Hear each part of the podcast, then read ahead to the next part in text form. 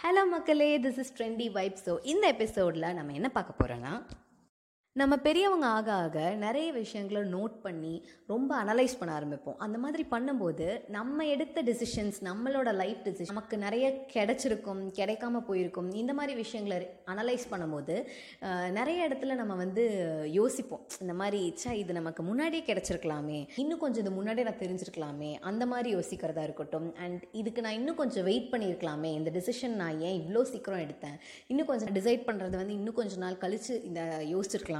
இந்த மாதிரி நிறைய விஷயம் யோசிப்போம். இது வந்து கெரியர்லையாக இருக்கட்டும் இல்லை ரிலேஷன்ஷிப்பாக இருக்கட்டும் எந்த ஒரு விஷயமா இருந்தாலும் நம்ம கண்டிப்பாக இந்த மாதிரி யோசிப்போம். ஸோ நான் இது சொல்லும் போது கண்டிப்பாக உங்களுக்கும் ஞாபகம் வந்திருக்கும்ல ஏதாவது ஒரு இடத்துல நம்ம வந்து இது முன்னாடியே நடந்திருக்கலாம் இது வந்து லேட்டாக நடந்திருக்கலாம் அப்படின்னு வந்து ஏதாவது ஒரு இடத்துல நீங்கள் யோசிச்சிருப்பீங்க இல்லையா? அது கண்டிப்பாக உங்களுக்கு ஞாபகம் வந்திருக்கும். ஸோ உங்களுக்கு நான் என்ன சொல்லணும்னு நினைக்கிறேன்னா இனிமே அந்த மாதிரி நினைக்காதீங்க. பிகாஸ் எல்லாத்துக்குமே இந்த உலகத்தில் பிறந்த ஒவ்வொருத்தவங்களுக்கும் கண்டிப்பாக ஒரு யூனிக்கான ஒரு பர்பஸ் வச்சுருக்கோங்க.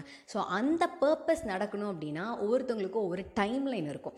மேபி உங்கள் கூட இருக்கவங்க உங்கள் கூட ட்ராவல் பண்ணுறவங்கள சுற்றி இருக்கவங்களுக்கு அது வந்து கரெக்டான டைம் லைனாக இருந்திருக்கும்.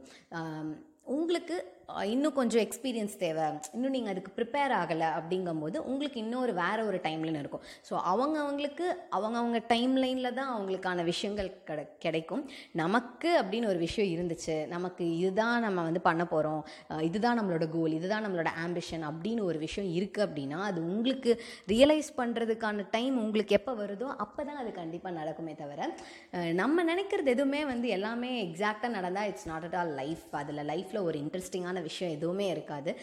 ரொம்ப அப்படியே போர் அடிக்கும் இல்லையா? ஸோ அதனால் எல்லாத்துக்குமே வந்து ஒவ்வொரு பர்பஸ் இருக்கும். ஸோ அந்த பர்பஸ் எப்போ வரணும் எப்போ உங்கள் கைக்கு சேரணும்னு இருக்கோ அப்போ கண்டிப்பாக உங்களுக்கு வந்து சேரும். ஸோ எல்லாத்தோட டைம் லைனுமே டிஃப்ரெண்ட் ஸோ எதுவுமே வந்து ஏர்லி கிடையாது எதுவுமே லேட் கிடையாது. அவங்க அவங்களுக்கு எது எது எப்போ நடக்கணுமோ அப்போ அது அவங்களுக்கு வந்து நடக்கும் அண்ட் அது அப்போ வந்து அவங்க கைக்கு சேரும். ஸோ எப்போவுமே வந்து இது வரைக்கும் நான் நினச்சது எதுவுமே நடக்கலையே அப்படின்னு ஃபீல் பண்ணுற ஒவ்வொருத்தவங்களும் just wait for your turn hope lose பண்ணாமல் உங்களால் முடியும் அப் உங்களுக்கு கிடைக்கும் அப்படிங்கிற ஒரு நம்பிக்கையோடு இருங்க. பாசிட்டிவாக திங்க் பண்ணுங்கள் அது கண்டிப்பாக உங்களுக்கு வந்து சேரும். அண்ட் ரொம்ப சீக்கிரமாக கிடச்சிருச்சே அப்படின்னு ஃபீல் பண்ணுறவங்க அதுவும் நீங்கள் ஆல்ரெடி அதுக்கு வந்து டிசர்விங்காக இருக்கனால தான் அது உங்களுக்கு சீக்கிரம் கிடச்சிருக்கு.